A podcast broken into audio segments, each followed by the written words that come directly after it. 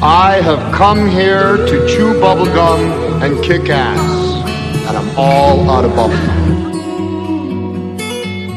There are, of course, those who do not want us to speak.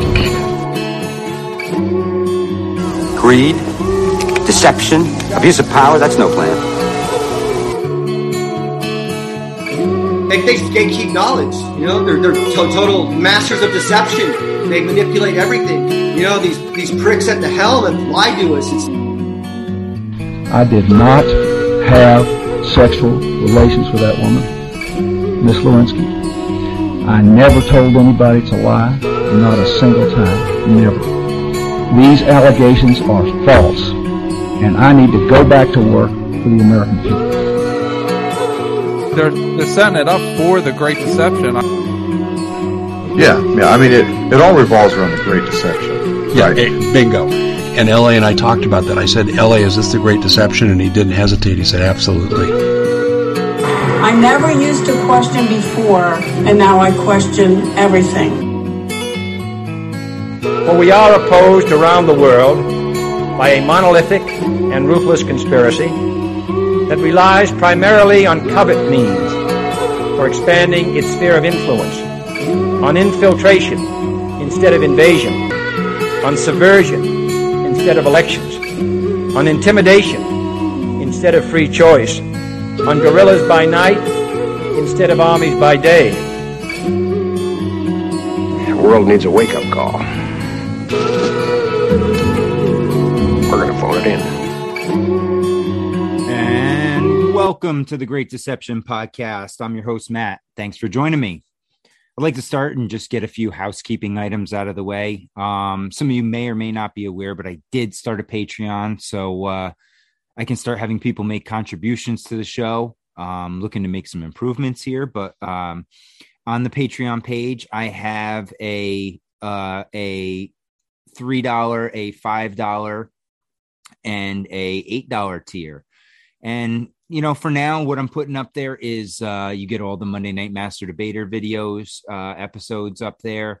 Uh, I'm going to put some of the episodes that are like banned from YouTube, like uh, the Chicago video episode that I put together.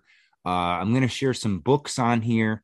Um, some of Fomenko's books I'll, I'll put up here for for patrons. And uh, as we go through, guys, I'm going to start, um, you know, adjusting the perks and and and upping them as as we get more folks to hop on board. But I want to start by thanking uh, Shayla. I want to thank Ryan, Davey, Jeremiah, and Chris.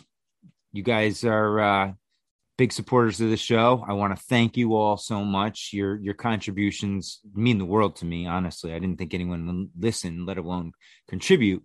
But with that said, everything is appreciated. We also have merchandise now, guys. We have T-shirts for men and women. We have tanks for women. I'm working on a, a, a tank for some for the guys. We have some hoodies. Um, we have yeah the usual mugs and you know uh, tumblers and glasses and things like that too but hey go check it out um it, it's some really cool merch. Uh so far so good. I tried to keep the prices as low as i could. Um you know they want us to jack it up and make a big profit. I'm not in this for profit guys. I'm just uh just looking to keep the show growing provide a better product for you all and uh and, let you all enjoy the show with me. So with that said um man we are in some crazy times right now um and, and we talked about it last week. This is nothing new really right? This this plan of destruction this upheaval that we see right? And we saw it in tulsa in 1921 in, in with the black wall street being destroyed over you know what amounted to little more than a false flag. I mean the gentleman was acquitted was never even tried. She you know asked to have the charges dropped so all of those people died for what so someone else could take over the land and because they were living outside of what they need you know the, they didn't need the government they were self-sufficient right remember the dollar was passed around there on average over 30 times. I mean, that's that's what we need to strive for these days a sense of community, a sense of togetherness. But the problem is when you do that, good old Uncle Sam and the criminals that run the government of the United States and the three letter agencies, they don't like that. So, like we saw in Tulsa, they had no problem allegedly dropping bombs on American citizens. Think about that. How insane that is to drop bombs on your own citizens. Now, if you think that's crazy, guys, a little more than 35 years ago, it happened again in Philadelphia. And we'll get there in a minute. But if you think this whole, you know, we're in a time of narratives, right? As soon as anything happens, there's a narrative that comes out. I'm, I'm talking big events like these, the recent school shootings and uh, the the recent gun violence in the last month. Right, we've just seen it blow up on the scene. Now, some say it's a distraction, which it very well could be, because there's a lot of other stuff going on right now. We have things like inflation, gas prices are skyrocketing, food prices. We're seeing, we're hearing of, not necessarily seeing, scarcity in uh, uh, of certain items. We're seeing, we're certainly seeing delays in shipping and manufacturing. I know that from my work and my personal life and from others that share podcasts and things like that. So we're in a time of madness. And one of the agendas here, at least, is guns. And the reason being is that the criminals that run the country cannot do what they want to us at will like they can in other countries because we have the largest militia in the world. That is the armed American citizen. And that's a threat to their government. And they don't like that. So, what we're seeing now is politicalization of tragic events where people lose their lives. Not doubting that. But to come out right after that and talk about how we need to go after the gun lobby. Now, these are the people that run the country and, and should be doing this stuff. They're telling us that we should go after these people, not they should do their job and do what we want them to as they represent us, or, or at least they're supposed to. Instead, we know one side has a real kick against guns. They want them gone. But yet, the hypocrisy of it is they all have armed security. And they live in these gated communities where there is no threat of violence really to them. If there is, it has to get through multiple lines of defense. Whereas you or I, for the most part, depending on where you live, can see it on a daily basis, can be threatened on a daily basis. And having something to defend yourself, well, that's what I see as American. The ability to defend my property, to defend my family, my being. That's not too much to ask.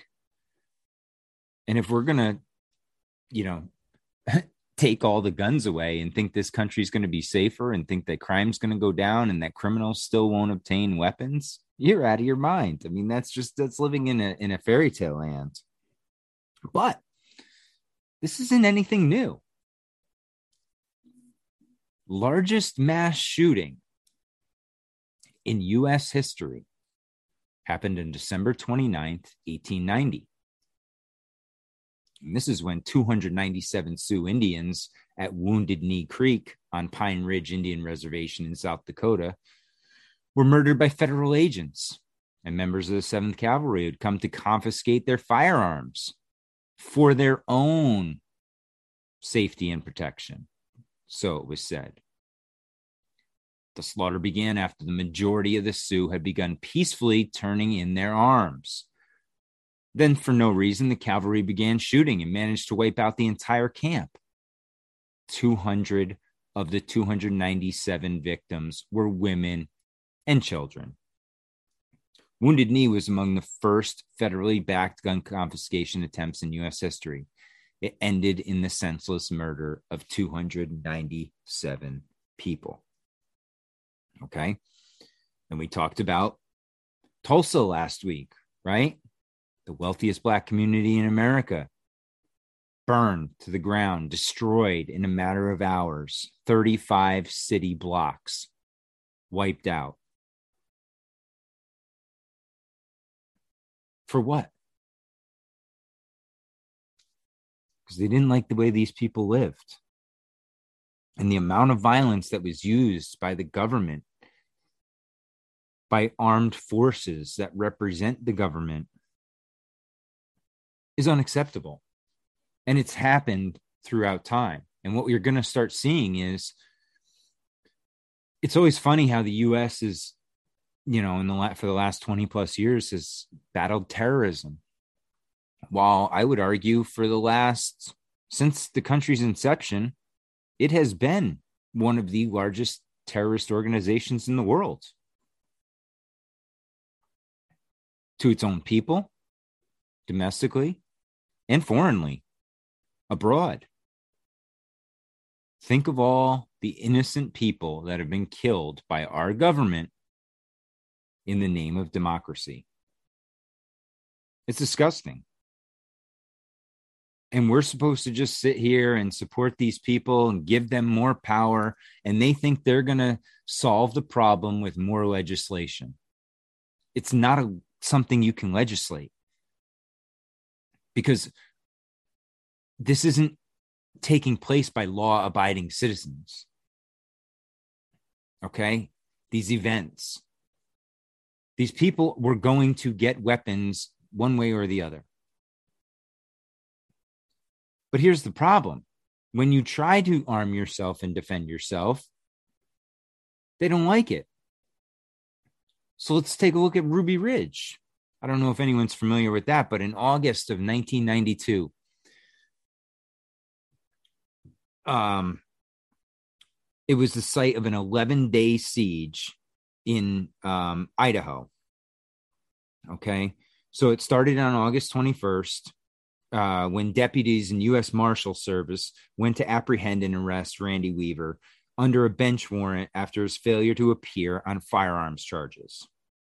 Weaver refused to surrender, and members of his immediate family and family friend Kevin Harris resisted as well the hostage rescue team of the FBI became involved as the siege developed. Of course, you always see the three letter agencies. So during the U.S. Marshal Service um, surveying the Weaver property, six U.S. Marshals encountered Harris and Weaver's 14 year old son, Sammy, in the woods near the cabin. A shootout took place. Deputy U.S. Marshal William Francis Degan, Sammy Weaver, and the Weaver's dog, Striker, all died as a result. In the subsequent siege of the Weaver residence, Weaver's wife and the children's mother, Vicki, was killed on her front porch by an FBI sniper. How disgusting is that? An unarmed woman killed on her front porch by an FBI sniper. All the casualties occurred in the first two days of the operation. It was ultimately resolved by negotiations. Harris surrendered and was arrested on August 30th, while Weaver and three of his daughters surrendered the next day. Weaver was, they both were acquitted on all charges. The Weavers won a combined out of court settlement in August of 1995 of 3.1 million. There we go. senseless loss of life because the federal government overstepped their bounds.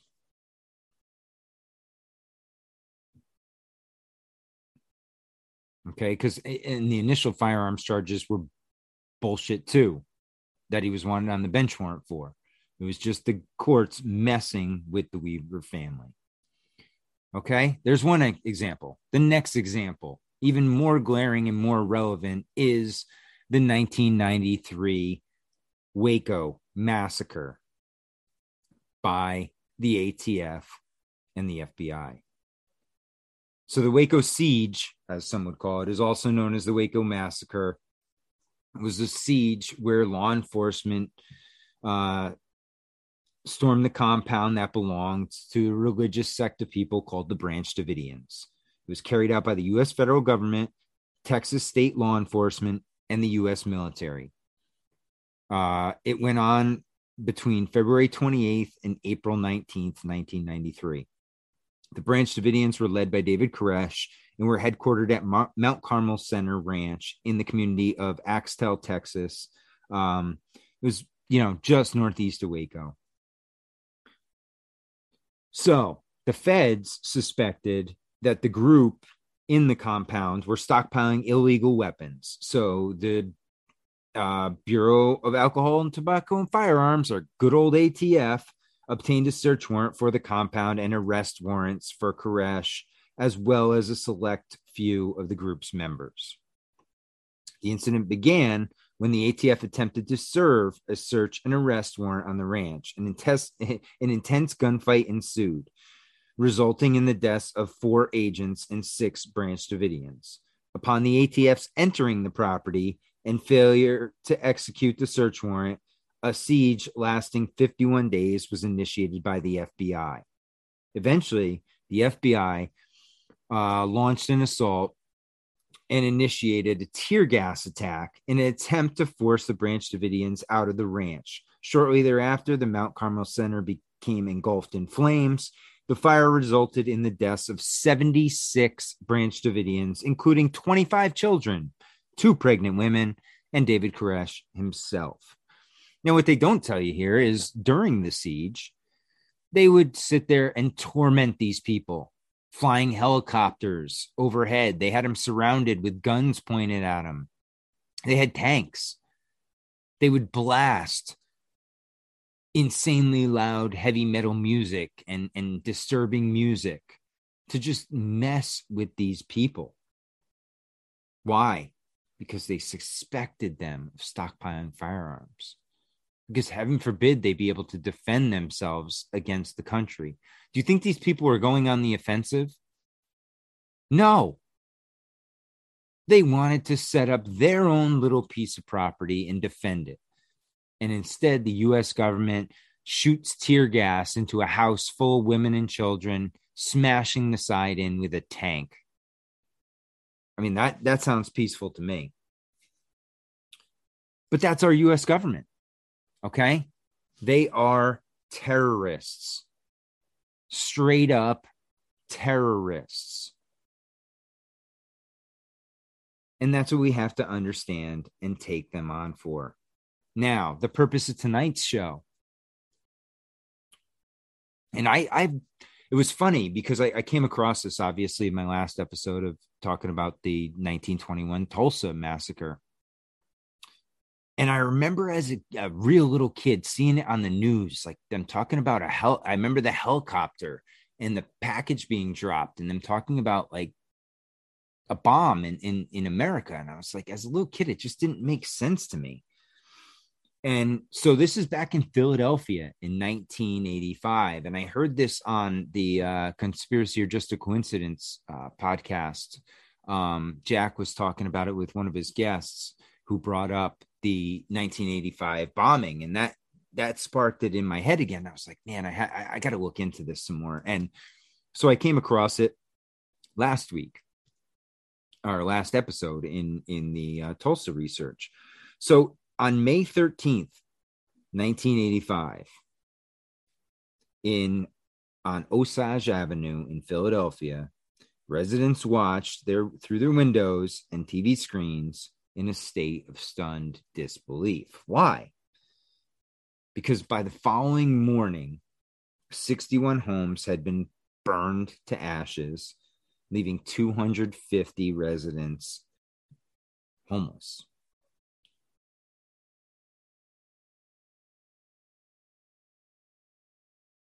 What happened?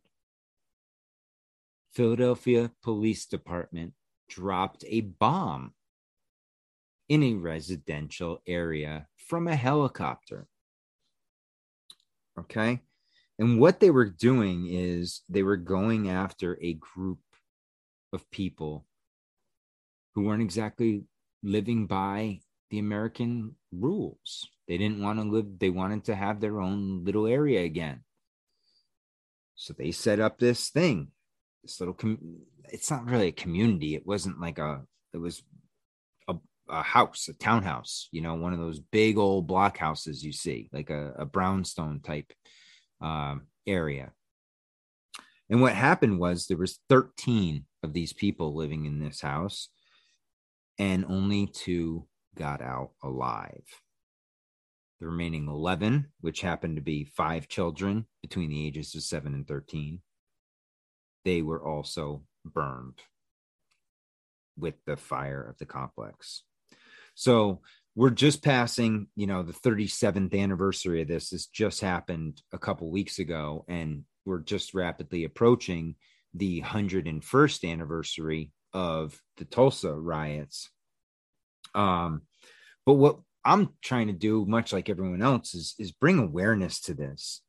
I mean, this is an absolute atrocity here. It's another instance where American civil uh, American civilians were attacked on American soil.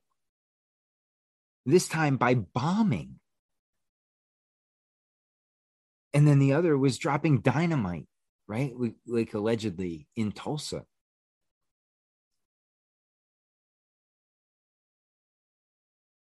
And this just reeks of government overreach, excessive use of force they just bombed their own people. I mean, how insane is that?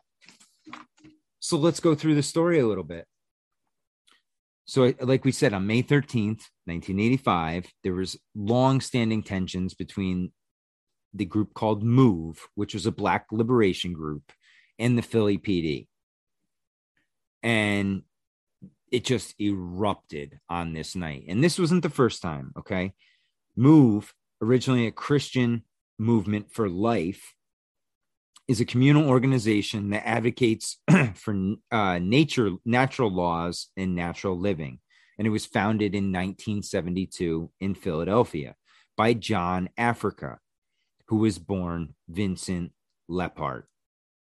The name MOVE, styled in all capital letters, is not an acronym. Move lived in a communal setting in West Philadelphia, abiding by philosophies of anarcho primitivism. The group combined revolutionary ideology similar to that of the Black Panthers with work for animal rights. Move was particularly known for two major conflicts, right? Like this is the one with the Philly PD in 1985, and the other one was in 1978. And that one was a standoff that resulted in the death of one police officer and the injuries to 16 others and firefighters, you know, officers and firefighters, as well as members of the MOVE organization. Nine members of the group were convicted of killing the officer and each received prison sentences of 30 to 100 years. So now let's move forward to 1985. Okay. And, and this 1978 um, conflict, again, the police just used excessive force. I mean, you, you look at some of the pictures that we'll see here, and they're just disgusting. I mean, you have massive amounts of cops with armed weapons at women, children, people with their hands in the air you know, I mean, and again, who fired first? That it always comes down to that. And and the government always says they were fired upon first. When a lot of the times you look at it and one of them gets spooked and uh what happens? They end up firing and then all hell breaks loose. And and that's what happened in 1978. 1978 was an absolute gun battle. I mean, they had these people pinned in the basement and you know, and and there's a lot of question over who actually killed that cop too. Because a lot of the eh, some of the evidence supported that, you know, being that these people were in the basement, the the shot came from above, not from below. So it couldn't, it could have been, in all likelihood, friendly fire that killed the police officer and not the move group, where the move nine were sentenced to 30 to 100 years for murdering a police officer and injuring others. I mean, yeah, I get it. But again, if the, the situation, in all likelihood, it could have been avoided but law enforcement loves to swing the hammer. So, at 5:27 p.m., a helicopter rose into the sky and carried out its orders, flying over the largely African American residential neighborhood of West Philly. He lined up his sights, lit the fuse for uh, lit the 45 second fuse with a military igniter and followed his orders. I reached out and I dropped it. Perfect. It was going right where it was supposed to go, Frank Powell said. He was the police officer that dropped the bomb.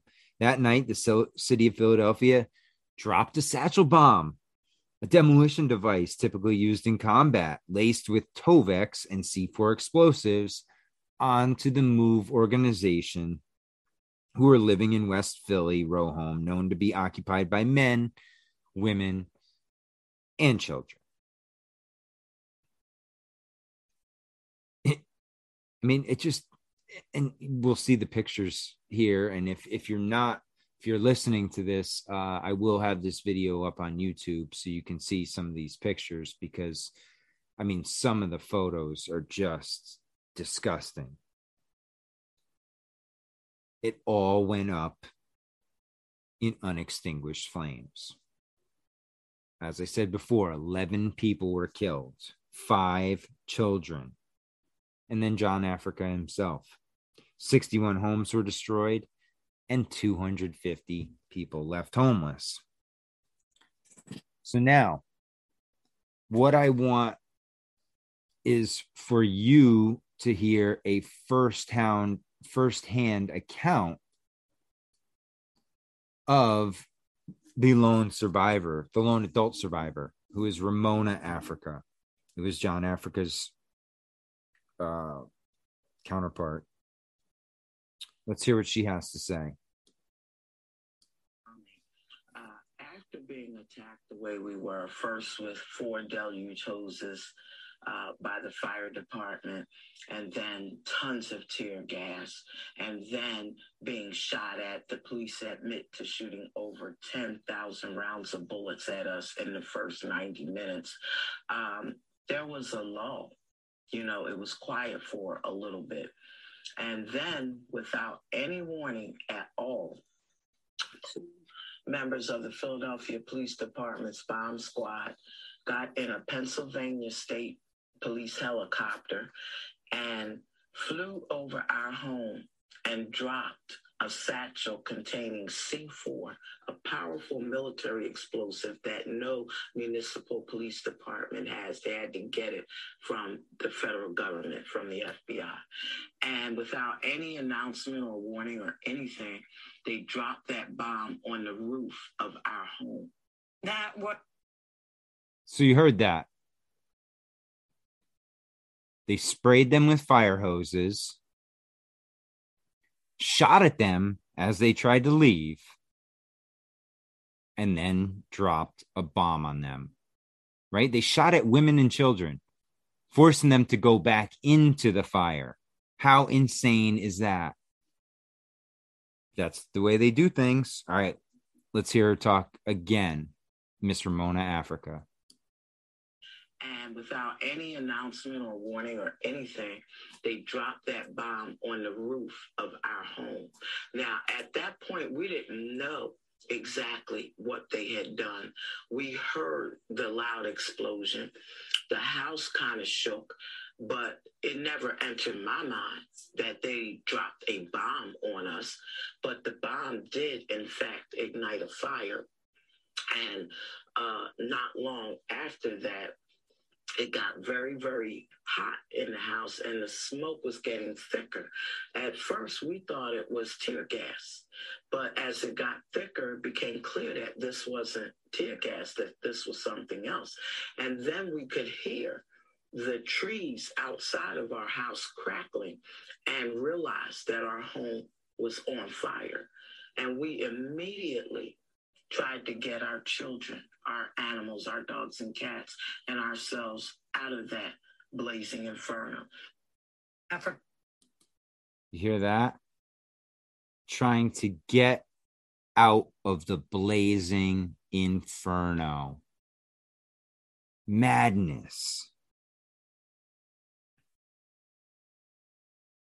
I mean, it's insane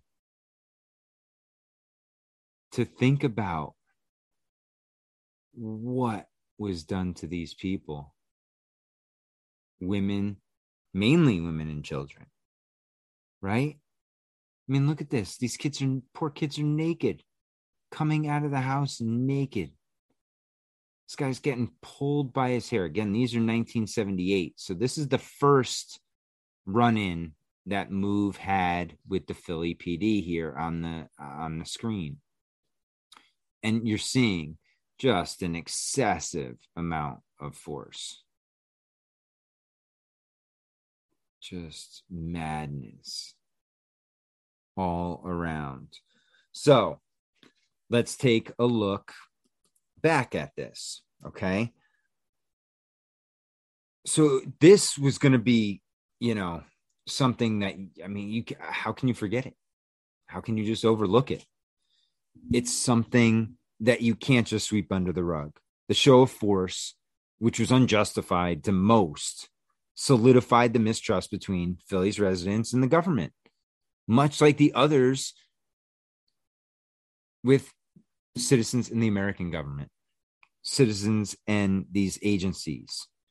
Okay, so Jason Osder, uh, the director of Let the Fire Burn, a documentary about the bombing, said the story is a, a, parable of sorts. It's a parable of how the unthinkable comes to happen. It's a tragedy, in my opinion.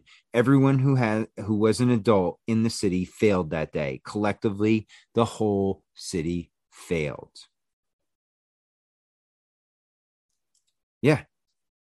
Right. And and so what was move and why was there this issue with them? Well, like we said before, they, they were created by John Africa in 1972. Okay. He was a Korean War vet whose, you know, ide- ideology combined with like the black revolutionaries of the time and with environmental and animal rights, as well as the back to nature movement, right? They wanted to get to kind of that natural living, that way of living, the off grid way of life. Less government, less oversight, less taxes. A way of life that a lot of us would agree with. Now, the way they went about it may not have been the right way, but it's something that it sounds like all of us are kind of striving for. But what you're going to see is is the members of the groups had frequent run-ins with the law, right? I mean, like we said, 1978, the move engaged in a 15 month standoff after the mayor, Frank Rizzo, uh, who had a notoriously volatile relationship with the black community and the activists in the city, he ordered the group to be removed from their home. right? So the confrontation then ended with the dead police officer, the nine move members who got arrested, okay? And they were basically, you know, given life sentences. So in 81, the group reloaded, and that's when they moved to this place in on Osage Avenue. Okay. And it was kind of like, you know, it was a black middle class neighborhood in West Philly. But the problem was that these people didn't, they weren't the best of neighbors. They didn't really fit in. They didn't want to live like the other people in the neighborhood. So the neighbors lodged numerous complaints, you know, about the move compound and their interaction with the neighborhood. Now, if I'm going to be the neighbors, I can't disagree with being pissed off because these people at times acted like they could do whatever they wanted. You know, like, I mean, there was always trash. They didn't believe in trash pickup. Um, they there was always confrontations. Um, and then what was crazy is the move group would broadcast messages on bullhorns. Now, some political, some just, some just obscene. So, needless to say, the neighbors weren't too happy with that. So, after they've been there for three years, then you have the new the mayor, black mayor Wilson Goode. He gave the order to evict them from their new place. So, um, what started as like a door-to-door um, evacuation of the neighborhood the night before became a violent day-long standoff that no one in the community will ever forget you know this is something that you can't just sweep under the rug. So let's listen to this clip right here. Um, the inside the house were were uh, at that point uh, five children aged seven to 13 years old they perished along with six adults. One of the six adults was the founder of the move organization john africa. Uh, a number of move members tried to escape and as you've indicated uh, ramona was the sole surviving adult. There was a child named birdie africa who uh, later became michael uh, michael ward. They were able to escape. When they were coming out, we heard gunfire. And it was later determined that police fired on the escaping move members, driving some of them back into the house. But in the convoluted logic that uh, many of us have seen over the last year from grand juries in uh, St. Louis County and in, in New York and uh, in uh, Southern Ohio, where the guy was uh, shot in a Walmart, uh, the the the grand jury, under the control of Philadelphia prosecutors, determined that move members ran back into the house not because police were firing at them, but because they mistakenly believed that police were firing at them and or they ran back to intentionally commit suicide. Okay. So you heard that right there. The government's explanation was that these people heard, thought they heard gunfire, mistakenly heard gunfire, and ran back into a burning building. That makes sense, right? That's, that, that's exactly what you would do. The building's burning.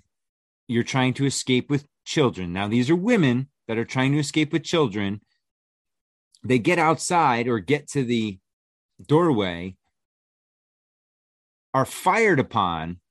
We're told they thought they heard they were fired upon and ran back into it. And if that's not the case, well, they did it. They ran back in to intentionally commit suicide. Right? This is the kind of bullshit we get from the government to justify their narrative. And it's totally unacceptable and it's total trash. And we see it over and over with all of these scenarios. Now, whether they're false flags, whether they're government sponsored terrorism, who knows? But either way, the story never adds up, and their explanation is always bullshit. Let's hear a little more from Mr. Washington. Well, the MOVE Commission, which was a panel that the Mayor Goode had set up to investigate it, but had no power to do anything other than make recommendations, found monumental incompetence on the part of all city officials, from the mayor through the managing director to the police director, uh, the, or should I say the police commissioner. One of the findings, though, I think one of the most prominent findings was that the deaths of those children were unjustified homicides, and they recommended a, a criminal investigation and also charges to be brought. The grand jury determined that they were not uh, uh, unjustified homicides, that the deaths were uh, as a result of this uh, uh, proposed or presumed suicide, and they came to many startling conclusions. One of which was the bomb that was dropped on the children. There was no illegality there because the force of the bomb only applied to the adults in the house, as if the bomb could blow up and the fire could burn and it wouldn't impact the children. It was absolutely ridiculous, but it's the kind of convoluted reasoning we see too often with grand juries involving issues of police abuse. Did you hear that? That's insanity. Absolute insanity. That the bomb wouldn't affect the children it's just going to affect the adults, right? You're going to drop an explosive device on a house full of women and children, but it's only going to affect the adults.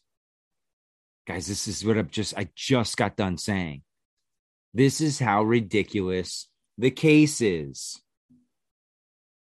Okay? It doesn't make any sense whatsoever. I mean, look at the devastation here. So you had six adults that died in the fire. You had John Africa, right? The leader of the movement. You had Frank Africa, Teresa Africa, Conrad Africa, Rhonda Africa, who was the mother of Birdie. This is the only kid who escaped the fire, and Raymond Africa.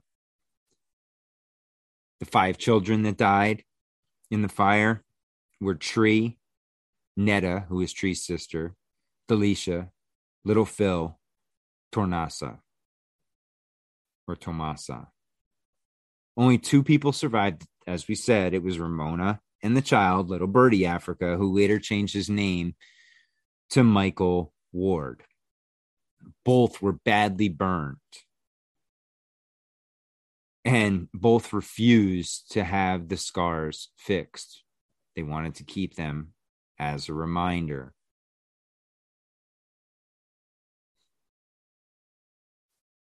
Uh, I mean, it's just so hard to think about this. Like, just so senseless. The unnecessary deaths, the unnecessary violence. So it says despite two grand jury investigations, a civil suit, and a commission final report that cited the bombing as reckless, ill conceived, and hastily approved, no one was ever criminally charged in the attack. And that's where the problem lies no accountability, no repercussions for the government acting out of line, acting illegally, acting immorally. These are people, these aren't animals. But that's how they see us, guys. And that's what you have to understand. Your law enforcement, for the most part, sees you nothing but animals. And it's their job to keep you in line. The government, we're called a herd, guys. Herd immunity. Remember these terms? Right? We are nothing more than cattle to these people. And we have to understand this and we have to start acting like it, right? Understanding that they think of us as less than. and stop listening to their bullshit and start pushing back. Because enough's enough. And it's only going to get worse. Right? Like Patriot Act was supposed to be temporary. 20 years later, you still got to take your shoes off in the airport. You still didn't get any of those liberties back. You still have the Department of Homeland Security. You have all these other agencies, this government that grew because of this. How oh, how lucky. We have a tragedy and the government grows, or the government makes more laws, more taxes, more fees. Do you see who benefits here from all this? It's not you or I. We are the victims. We are the pawns in this game. The ones who benefit are the government, are the, these groups.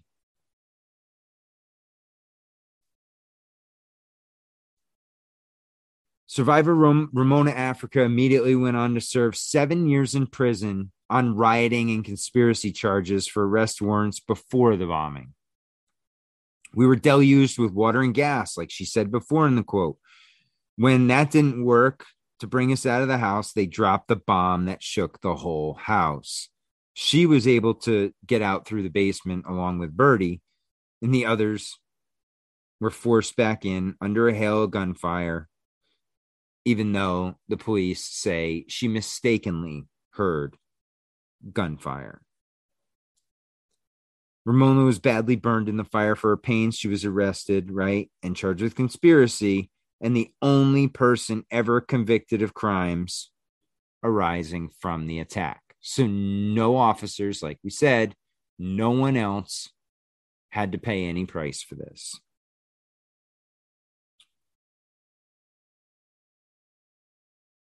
She said, "We don't want an we don't want an apology. They can't make up for what they did. They can't bring our people back who they murdered. Right? These were unnecessary deaths. These are negligent deaths. And it didn't have to happen this way. Okay? It didn't. There's no need for it to have happened this way. Jim Berghaier was on uh, police duty that night and helped Birdie Africa escape. He told he told us that he um, is haunted by the image of the boy walking through the wall of fire. Five kids died, he said, and the neighbors lost everything. We failed. It bothers me. Nobody ever seemed to care, right? They don't give a shit because they don't see you as human beings. And that's what's so frustrating about this. What else do you have to do? Because we are the majority. And what I mean by that, the majority, the majority of people are, are the people who go to work, who are law abiding citizens, who are good people, who just want to be left alone. We want to be able to raise our families. We want to be able to make our own decisions. We want to be able to control our own bodies and what goes into it. Yet the government wants to overreach, overstep, and tell you, like a child, like an animal, what is best for you. These are the same people who have no problem burning down an entire neighborhood. Okay. Berghaier said he only found out later that children had been present in the house. Even to this day, I carry a lot of guilt because of those five kids. I was only a wall away from them. People say to me, but you didn't know. But you can't help thinking about it. They died a horrible death. I feel bad for the guy, but at, but at the same time, I don't because those scumbags he was associated with ha- knew there were kids in there when they dropped that bomb on that place. They knew it. There's no denying it. It's just so disgusting. But you get okay, so Mike Africa Jr. All right. He, after the event, had many face to face meetings with Mayor Wilson Goode, who's the one who ordered the bomb to be dropped.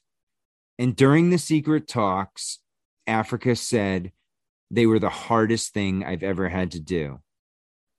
His great uncle John Africa, the founder of Move, and his cousin Frank both died in the 1985 fire. Wilson Goode, for me, has always been the boogeyman, he said. After some meetings with him, I came out literally vomiting. He's the face of the bomb that killed my family. The man who said after the bomb was dropped that if I had if he had to, he would do it again. Think uh, think about the insanity of that. Yeah, I'd do it again. I'd kill those people. I wouldn't wouldn't try to peacefully resolve it. They'll just bomb it and destroy that whole neighborhood. Screw them all. Right? And that's the mentality of your leadership. They would do it again without even thinking about it. He says, so I, so to sit in a room with him, even decades later, was gut wrenching. He said he disliked the phrase reconciliation, preferring restorative justice. Yeah, reconciliation. That, that, yeah, you want justice for what was done, but even then, you're not going to get justice. There's not nothing bringing those people back. The initial demand from Move was to have all remaining seven members of the Move Nine who had been incarcerated in 1978 siege released.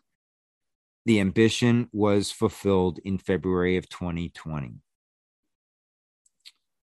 He says now Mike Africa wants to see the release of the of an associated move and former Black Pan- Panther member Mumia Abu Jamal, who has been incarcerated since 1981 for the murder of a Philadelphia police officer. Africa also wants to see some form of reprimand for those who ordered and participated in the 1985 bombing. Is that too much to ask? To see someone reprimanded for it? Someone held accountable for it. Maybe the mayor who instructed it, maybe the asshole who dropped it, maybe all the people who didn't say no along the way that we shouldn't do this. So we go back to Frank Powell, the man who dropped the bomb. He's convinced that the fire that killed 11 people and devastated the area was not caused by the explosives in his satchel, but by the move residents who set fire to their own home in a deluded desire for suicidal martyrdom. Victim blaming, just like they did in Tulsa. Same shit. Blame the dead. They can't speak for themselves. Yeah, it makes sense. No, you you you dropped C4 and Tovex on the roof, but no, these people set their house on fire. It had nothing to do with the explosives you dropped on a residential neighborhood. No, makes sense. What we did that day has never bothered me, Frank Powell said. I went up in that helicopter with the truest intentions of getting those people out unharmed. It didn't happen that way, but it wasn't our fault. I can live with that. I mean, what? How how you went up in the air with satchel of explosives to get those people out unharmed and it wasn't your fault, who dropped the bomb? Who dropped the bomb on them? It was your fault. It's the government's fault.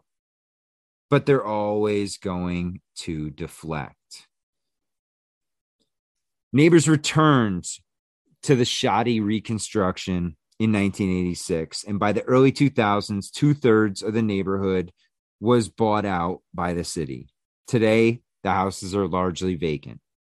The bombing, now deemed one of the worst tragedies in the history of Philadelphia, lives on in the memories of the city's residents. A few years later, the Waco siege standoff between law enforcement and Texas religious sect would sear its way into the country's consciousness. The move bombing re- remains largely forgotten nationally, much like Tulsa. Tulsa's forgotten locally until recently. The police bombing was strongly condemned. The move survivors later filed a civil suit against the city of Philadelphia and the P, uh, Philadelphia PD and were awarded $1.5 million in 1996, a settlement roughly of $2.8 million today. Other residents displaced by the destruction of the bombing filed civil suit against the city and in 2005 were awarded 12.83 million, roughly 19 million in 2022 in damages. Okay? So what you just saw there was disgusting. And senseless, right? Unnecessary let's hear some of the testimonies um interviews and and some of the the firsthand accounts of things. So one of the residents diane j of the neighborhood i went to hang out at the home of my friend in-laws that day. It was a beautiful day outside a beautiful neighborhood. They were out of town and we went to watch the dog. We got there early and hadn't been in the house very long. The police knocked on the door and told us everyone had to leave there was a swarm of police officers outside. We had no idea what was going on. They told us it was an investigation of the move people on the block over and we could come back later. So we took the dog and left. So the next door neighbor to move. The cops evacuated our block the night before. A lot of families went to shelters or hotels. My dad took us to a condo uh, he started renting that week because my parents went through uh, with the situation. We took stuff to stay overnight and left everything else in the house, never to see it again.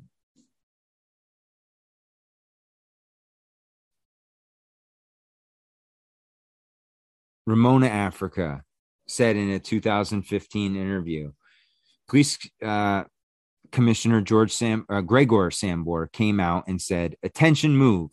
This is America. You have to abide by the laws and the rules of the United States." Or something to that effect, she said.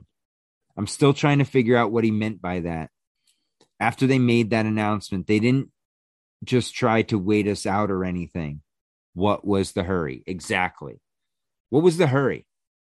You had the place surrounded. What was the need? No one was killed, no police officers. Why? These people weren't a threat.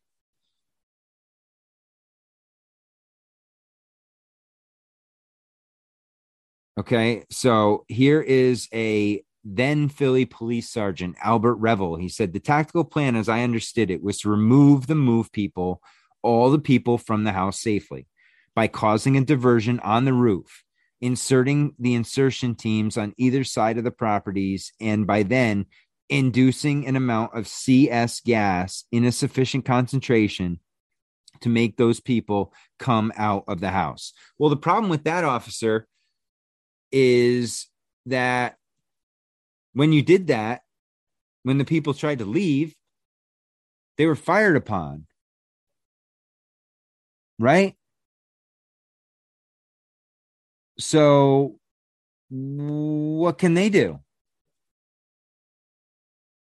Uh, you know, I mean, this is just so ridiculous. So, Ramona Africa says they aimed four water cannons at her home. We were all in the basement and the water was just pouring down on us for the longest time. Mind you, this is when there was no fire at all, right? So, they're just pouring freezing cold water on these women and children in the basement. Now there's men in there also, but they know there's women and children in there. That's how they're gonna and and, and listen. That's fine if that's the only way you're force you're gonna use. Great. Once you start bringing in tear gas, once you start dropping bombs, you have completely crossed the line. So, Michael Ward, lone child survivor, we was in the cellar for a while and tear gas started coming in and we got the blankets. As they was wet and then we put them over our heads and started laying down. This is a child from gas in his own home fired on him by police. So let's hear what the mayor had to say. There was no way to avoid it. No way to extract ourselves from this that situation except by armed confrontation See, that's it. That's the only solution. Hammer and nail. Right? When you're the hammer, you see every problem as the nail. And that's what they do with, with us. We're just a nail. And they'll hit us and hit us and hit us until they get what they want. So let's hear what William Brown III, the Special uh, Investigation Move Commission chair, said. It was clear that the Move people didn't have any automatic weapons. They later found only a couple of shotguns and a rifle in the Move house. Yet police fired so many rounds of ammunition, at least 10,000, into that building during that day that they had to send up to police headquarters to get more. They ran out of ammunition. Like Obama almost ran out of bombs because he dropped so many on Africa and the Middle East. Guys, this is what they think of us. This is our leadership. This is what they do to citizens. How could they decide to fire 10,000 rounds of ammunition into a women into a building full of women and children? That's absolutely insane. Yeah. Ex- exactly. So let's hear oh good old Gregore Sambor again, the Philadelphia police commissioner at the time. I had recommended that the best way to use an explosive entry device was to blow a hole in the roof to insert gas through the roof and also to dislodge the bunker. Guys, this is insanity. Insanity.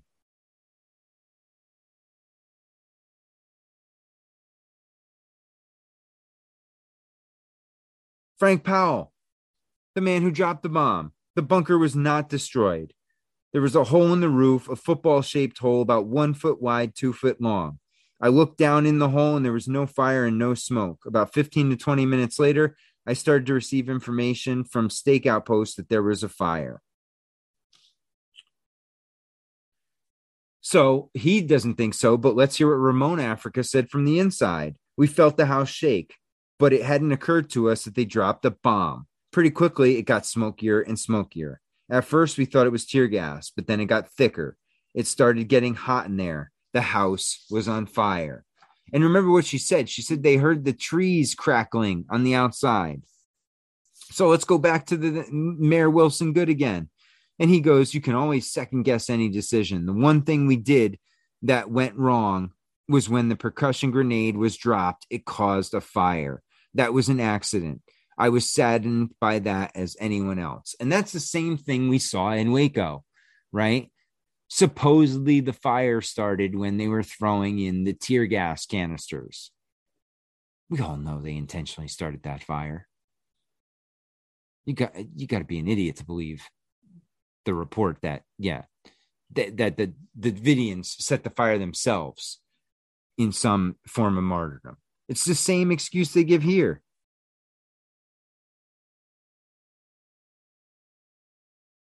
So let's William Brown III again. This the chair of the Move Commission. Police officers denied using gunfire, though it is unclear why Move members would choose to run back into the fire. Right? Yeah, why?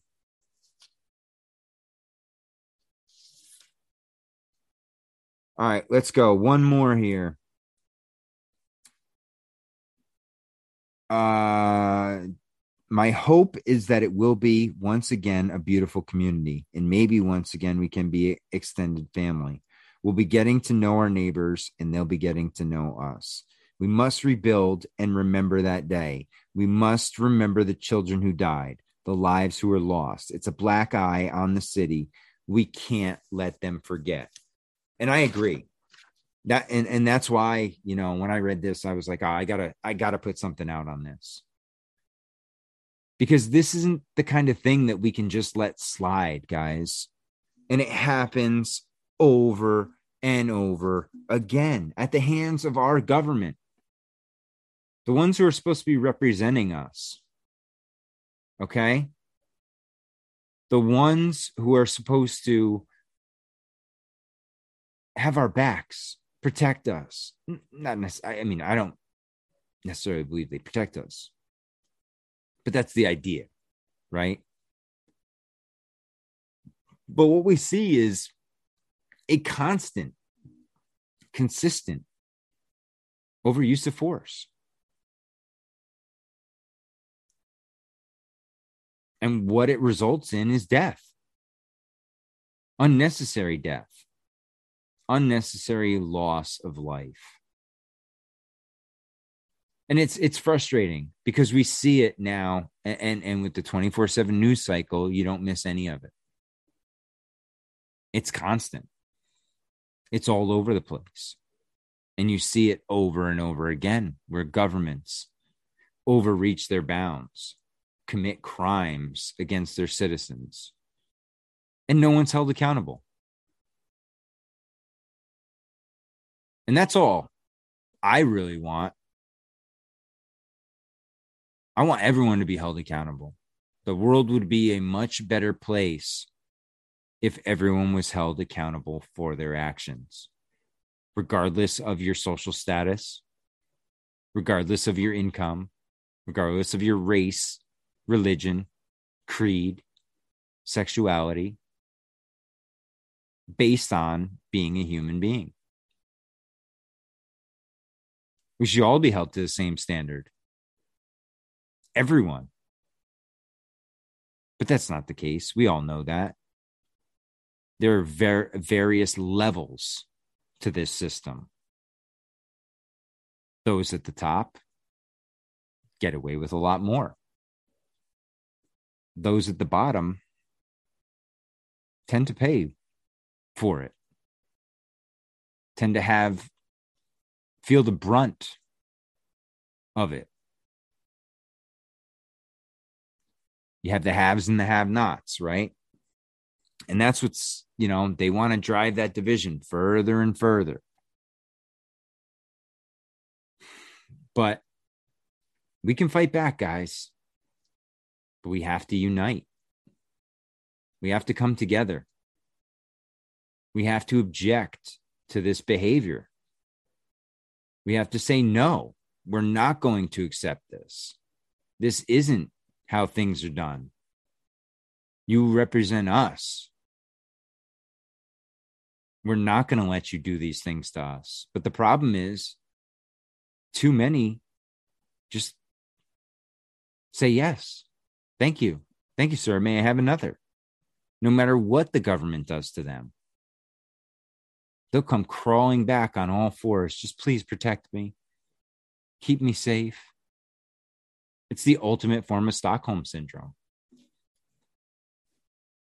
Where how many times can your captor beat you and you you you just fall deeper and deeper in love with them the more they abuse you the more strongly you feel for them the more they mask you they cover you up they take away your dignity at what point do we do we stop and say no this isn't acceptable and push back and the way this is going to get solved, guys, it's not by legislation. More laws is not the answer. And that's their answer. Why? Because it's a bunch of bullshit they can throw out there and nothing really ever gets done. And who pays for it? Not them. Not the man in the high castle. Us. The majority, right? Law abiding citizens people who just want to be left alone, just want to be able to live their life free of outside intervention. But you can't have that because the government has to know what you're doing. They have to be able to tax you for it, right? You want to get married? Pay a tax. You want to drive on the car, drive a car? Pay a tax. Want to buy a house? Pay a tax. Want to buy some land? Pay a tax. You're going to die? Yeah, you get taxed on that too. Work a job? Pay taxes. Go buy anything? More taxes. Buy some fuel? Taxes in there too.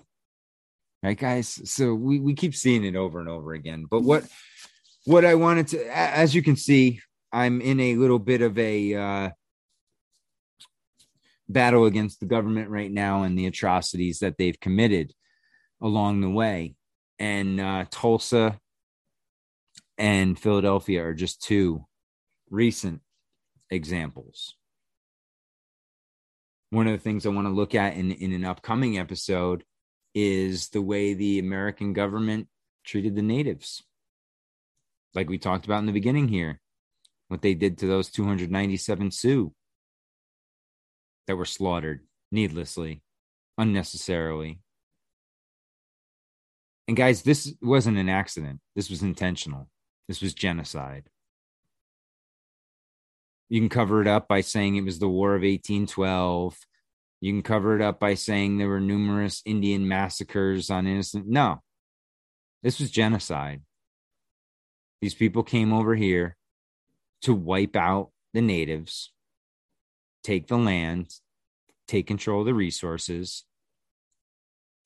And this was part of the agenda. And as you saw, the natives got in the way, natives pushed back, natives were dealt with in the way that this these governments deal with people. They kill you. They make you addicts. They give you drugs, alcohol. And they ruin your lives. So what we're going to look at in, in an upcoming show is combination of two things that I love. One is bizarre disasters or natural disasters of the 1800s and uh, how that ties in with natives, how it ties in with the War of 1812, with Napoleon or Tecumseh's Comet and the New Madrid earthquake the earthquake that caused the Mississippi to change directions.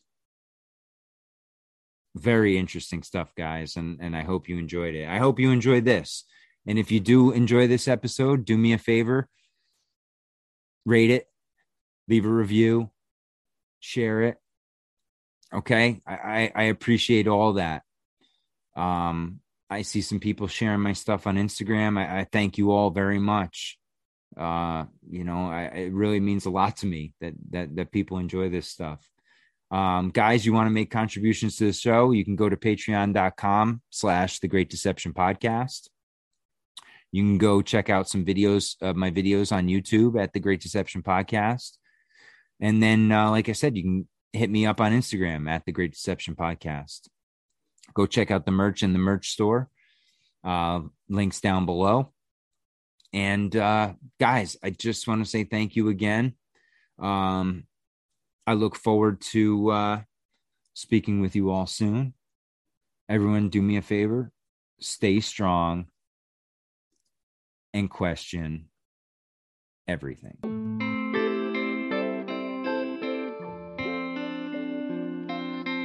Cruelty and injustice intolerance, and oppression.